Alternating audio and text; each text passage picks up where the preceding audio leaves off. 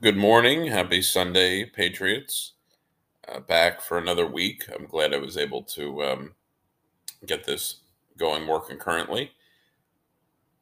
Few corrections before we get started. I was told by a few listeners um, last week, I believe I said fast forward when I meant rewind. so that was my fault.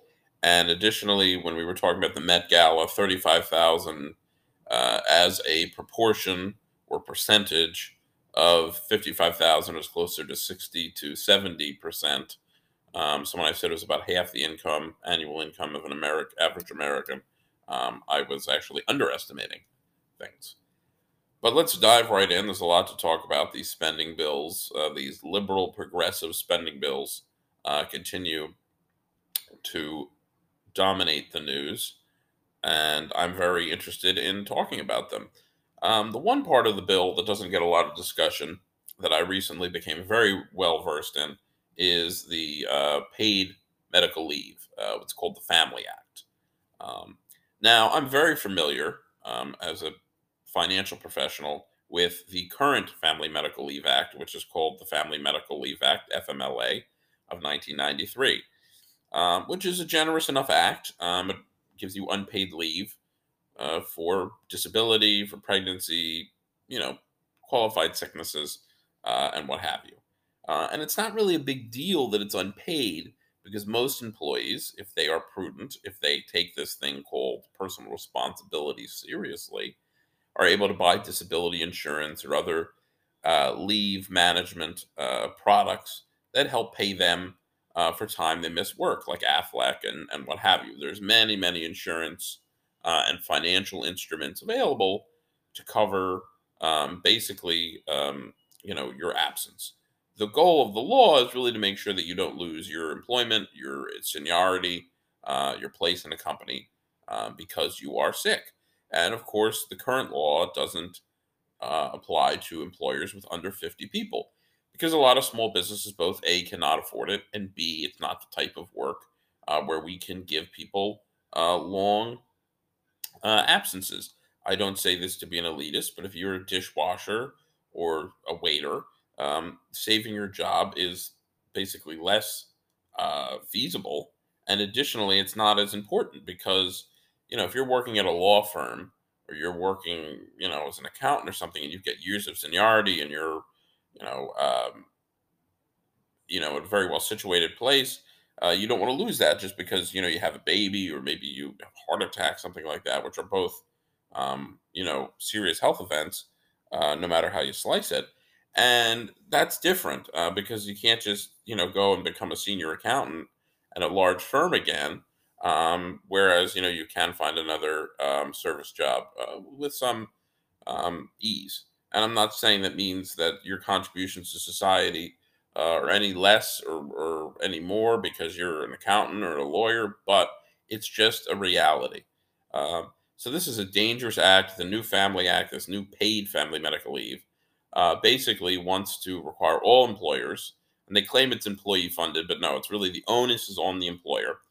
Uh, and they all employers to give you not only nine weeks for each event, 12 weeks paid uh, for any sickness uh, or sickness of your family. Uh, and family is very loosely defined. I've read the bill. Um, so, you know, you could have, you know, in my opinion, what are distant relatives um, who are not well. And I, and I have all the sympathy in the world for that. But you could get off time off work, uh, a small business who cannot afford to pay you 12 weeks uh, as a, you know, cashier. Eh, it's just, no, it's going to kill jobs. It's going to kill small business. Uh, it's a typical liberal nonsense you know, and I, oh, it works in Europe and it works, you know, I hear all that all the time. You know, Europe has permanently high unemployment. They're a welfare state that costs a fortune. They're swimming in debt, as are we, but that'll get into later. You know, they're nothing to emulate. And there are some small countries that people will tell you about, oh, you know, Sweden and what have you. Listen, maybe it works in a very small country. Um, and I understand, but we are a very large country. We are very ethnically and racially diverse. It's much harder um, to achieve those things uh, in a large country. Additionally, I don't believe they're in line with American values. American values are all about hard work and individualism, personal responsibility. Of course, we have the safety net. Of course, we help people uh, who you know are downtrodden and uh, you know absolutely we have social security we have certain safety net programs medicare medicaid but uh, it's not a cradle to grave you know welfare state and that's the other thing you know the, the other thing they want is universal pre-k. Let me tell you universal pre-k because i live in philadelphia philadelphia has had universal pre-k for oh, about five six years now. It is not pre-k it is daycare okay? The educational standards are are extremely lax it's basically daycare. Now, I believe if you have children, that the goal of school is not is not to take care of your children. It's to educate them, get them ready for the workforce, uh, maybe higher education, and go out into the world. But many, many people have children, are not prepared financially, whatever, and these people just want to foist their children off on the government. And I don't personally believe that that's uh, anything that we should have to do. It's universal daycare. Uh, that's not. You have a child. You you figure out how to care for them. Okay. Now there are people that say, well, if you're very poor uh, and you're very uh, you know um, uh, unable to find people in your family and you're paying and it costs a lot of money and it's counterproductive. Listen, if liberals want to come out with a program for the poorest of the poor to have assistance with daycare, I don't know. That can be done on a state by state level. And I don't say I would agree with it, but I could see the logic. To give everybody universal pre K, if you, you know, listen, I live in a northern state, you know, where, you know, I mean, money is different, you know, in terms of how far money goes. But, you know, if you're, if you're somebody making 80,000 and your wife makes 50,000, so you make a combined 130,000 a year, and you basically have, you know, a child and you're going to put them in universal pre K why should I give a family who makes over $100,000 a year free daycare? You have children, you both make an income, you pay for daycare. Why is that my responsibility? Why is that where my tax dollars go? That is total, total nonsense. The same thing with the this child tax credit, um, which they want to expand more of. You know, the, these income tax credits and all that. They're they're for people with a fair amount of income.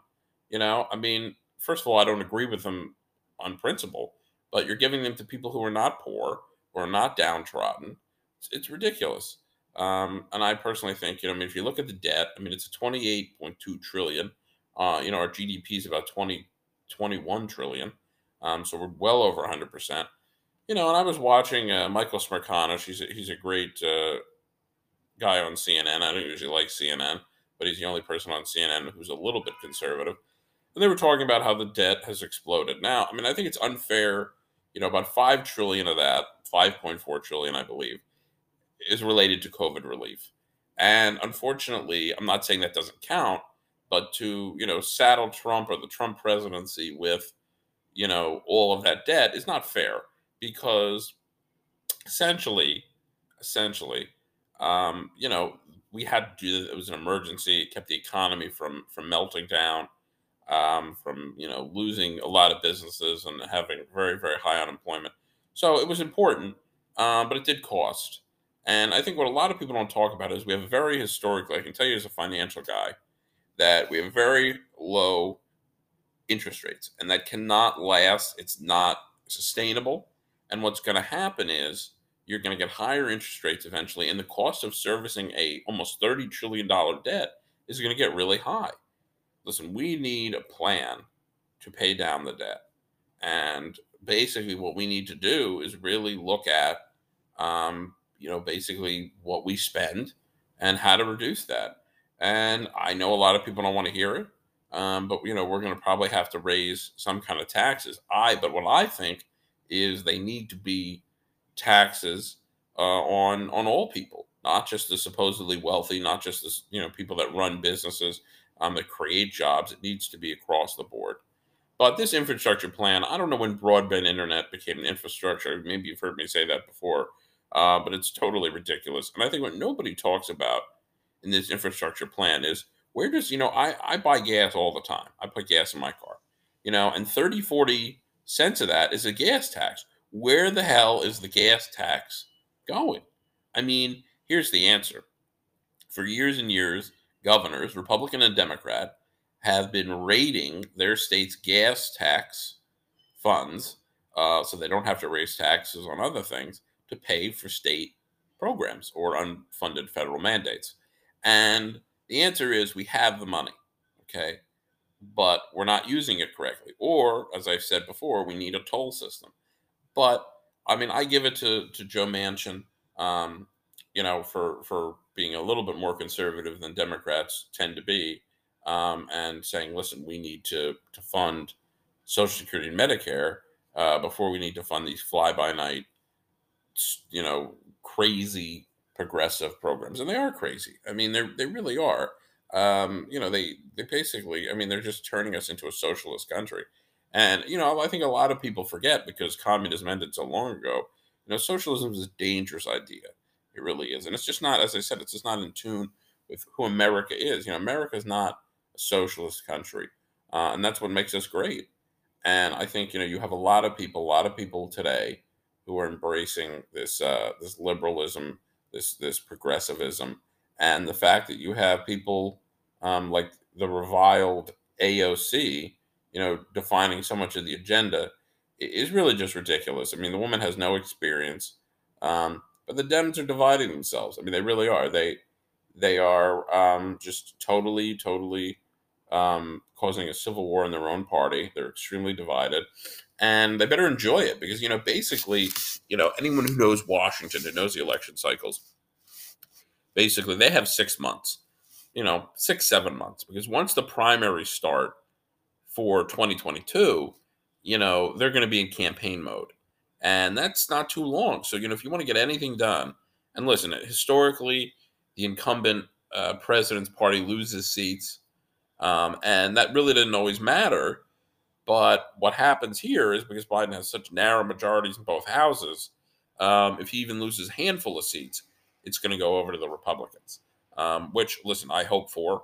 I'm not saying all Republicans are perfect, um, but you know this this crazy spending cannot continue, um, and it's just it's just nuts. Um, it's really just just nuts how much they spend. But you know, I mean, it, we you know, it's just crazy what what counts as infrastructure. Uh, it's this is you know this is not an infrastructure bill. Um, you know, broadband internet is not infrastructure. I really can't say that say that enough. And listen, if somebody wants to use the roads, um, I want them to be to be uh, passable. I want them to be good roads. But ultimately, we need to find a way to pay for them that makes sense. And uh, people don't talk about. There's a lot of debt um, that local municipalities hold. You know, this country is swimming in debt. Um, you know, you've got a lot of school districts and townships and sewage authorities holding a ton of debt. I mean, if you look at the you know municipal bond market, I mean, there's just a lot of debt out there, and people just are not talking about all of this, um, which is crazy. Um, you know, basically, there's been a huge uptick lately because of the amount of debt that is held by uh, these you know municipalities. If you buy municipal bonds, there's more and more, uh, I mean, it's existed for years, but more and more companies specializing in offering insurance should those bonds default because basically there's a huge worry there. So we're a country that is addicted to debt. And I, I really do blame the left in a lot of cases um, because, you know, they basically are trying to sell people on their programs. Um, and they know that people wouldn't like them if they saw the price tag. So they basically, you know, drown this country in debt. Uh, what else do I want to talk about? Well, I think I want to talk about, you know, I think Bill O'Reilly does pinheads and patriots, or did when he was on the air. Um, I guess I have numbskulls. Uh, so I think numbskull of the week uh, has to be uh, John Legend. So as you all know, I'm a very uh, strong supporter of Israel, and John Legend is another one, another you know Hollywood actor with no, no whatsoever political uh, historic background, so he doesn't know what's going on. I mean, he's he's a I've seen him perform, talented guy, um, but you know, doesn't mean uh, you know I want uh, somebody who's a talented, you know, uh, waiter to necessarily tell me about you know brain surgery. Um, you know, you can have talents, but they're not always uh, universal. Um, basically, uh, you know, he's oh, I'm for the Palestinians and the Israelis are terrible. Listen, you know what? People like that just just shut up. You don't know what you're talking about. Okay. um, you you're you're totally out of your depth, uh, totally out of your you know re, you know realm of of understanding, um, and just stay out of it. And like I said, I think these people don't realize that the ideas that they're embracing, the people that are propul- you know promulgating them, are ultimately anti-Semitic, and it's the new front of anti-Semitism, and they're you know they're signing on.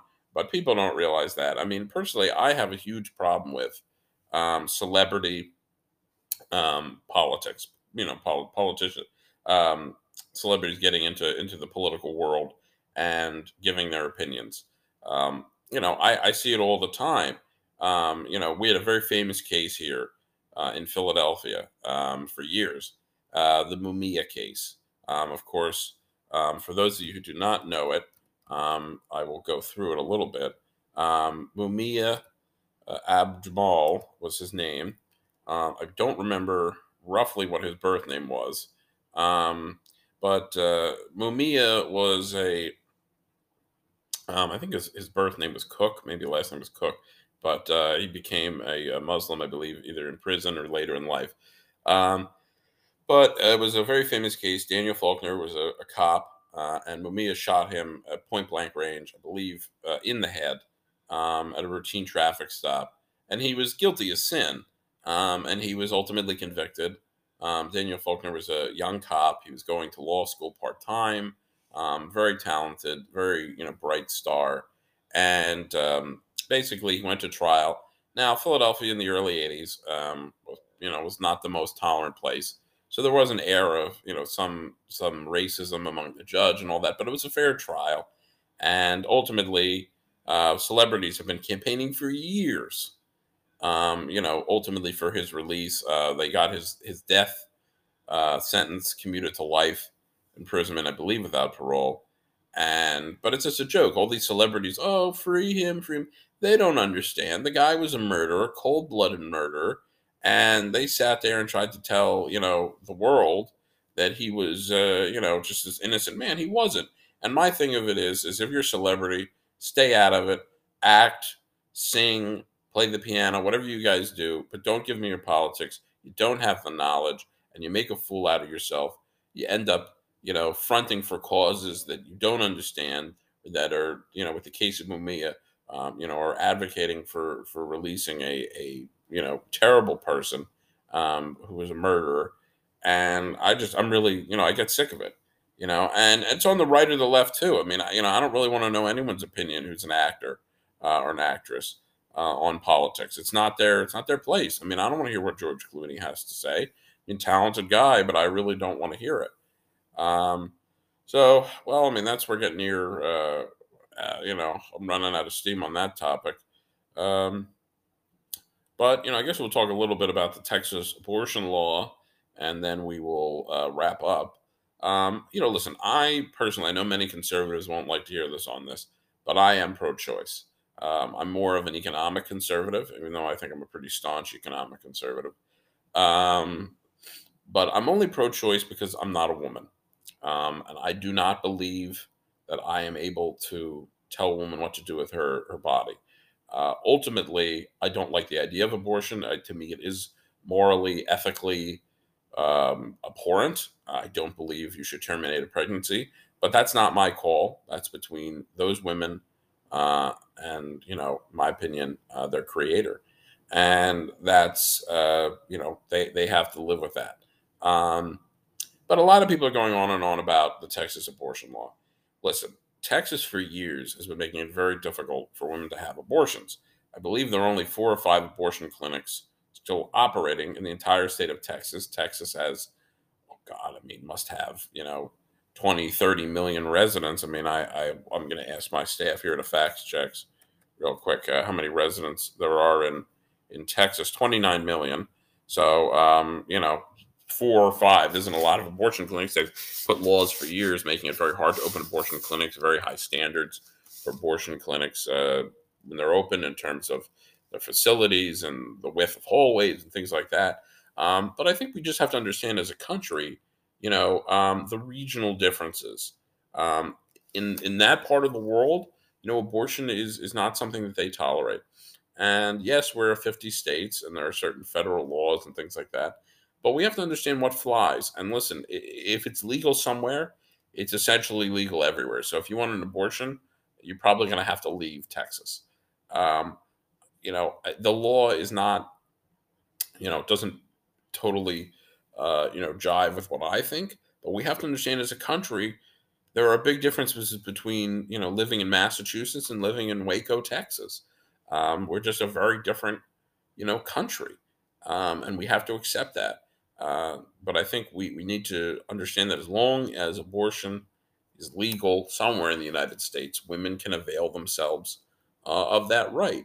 Um, it's not going to necessarily be universal. Um, you know, it's the same thing with gay marriage. I mean, I'm sure there are plenty plenty of county clerks in the United States who don't want to, you know, or probably would, would shoo you away if you were gay in, you know, uh, certain parts of the country um, and not really want to issue a marriage license. It's just all an issue of, um, you know, where you are in the country.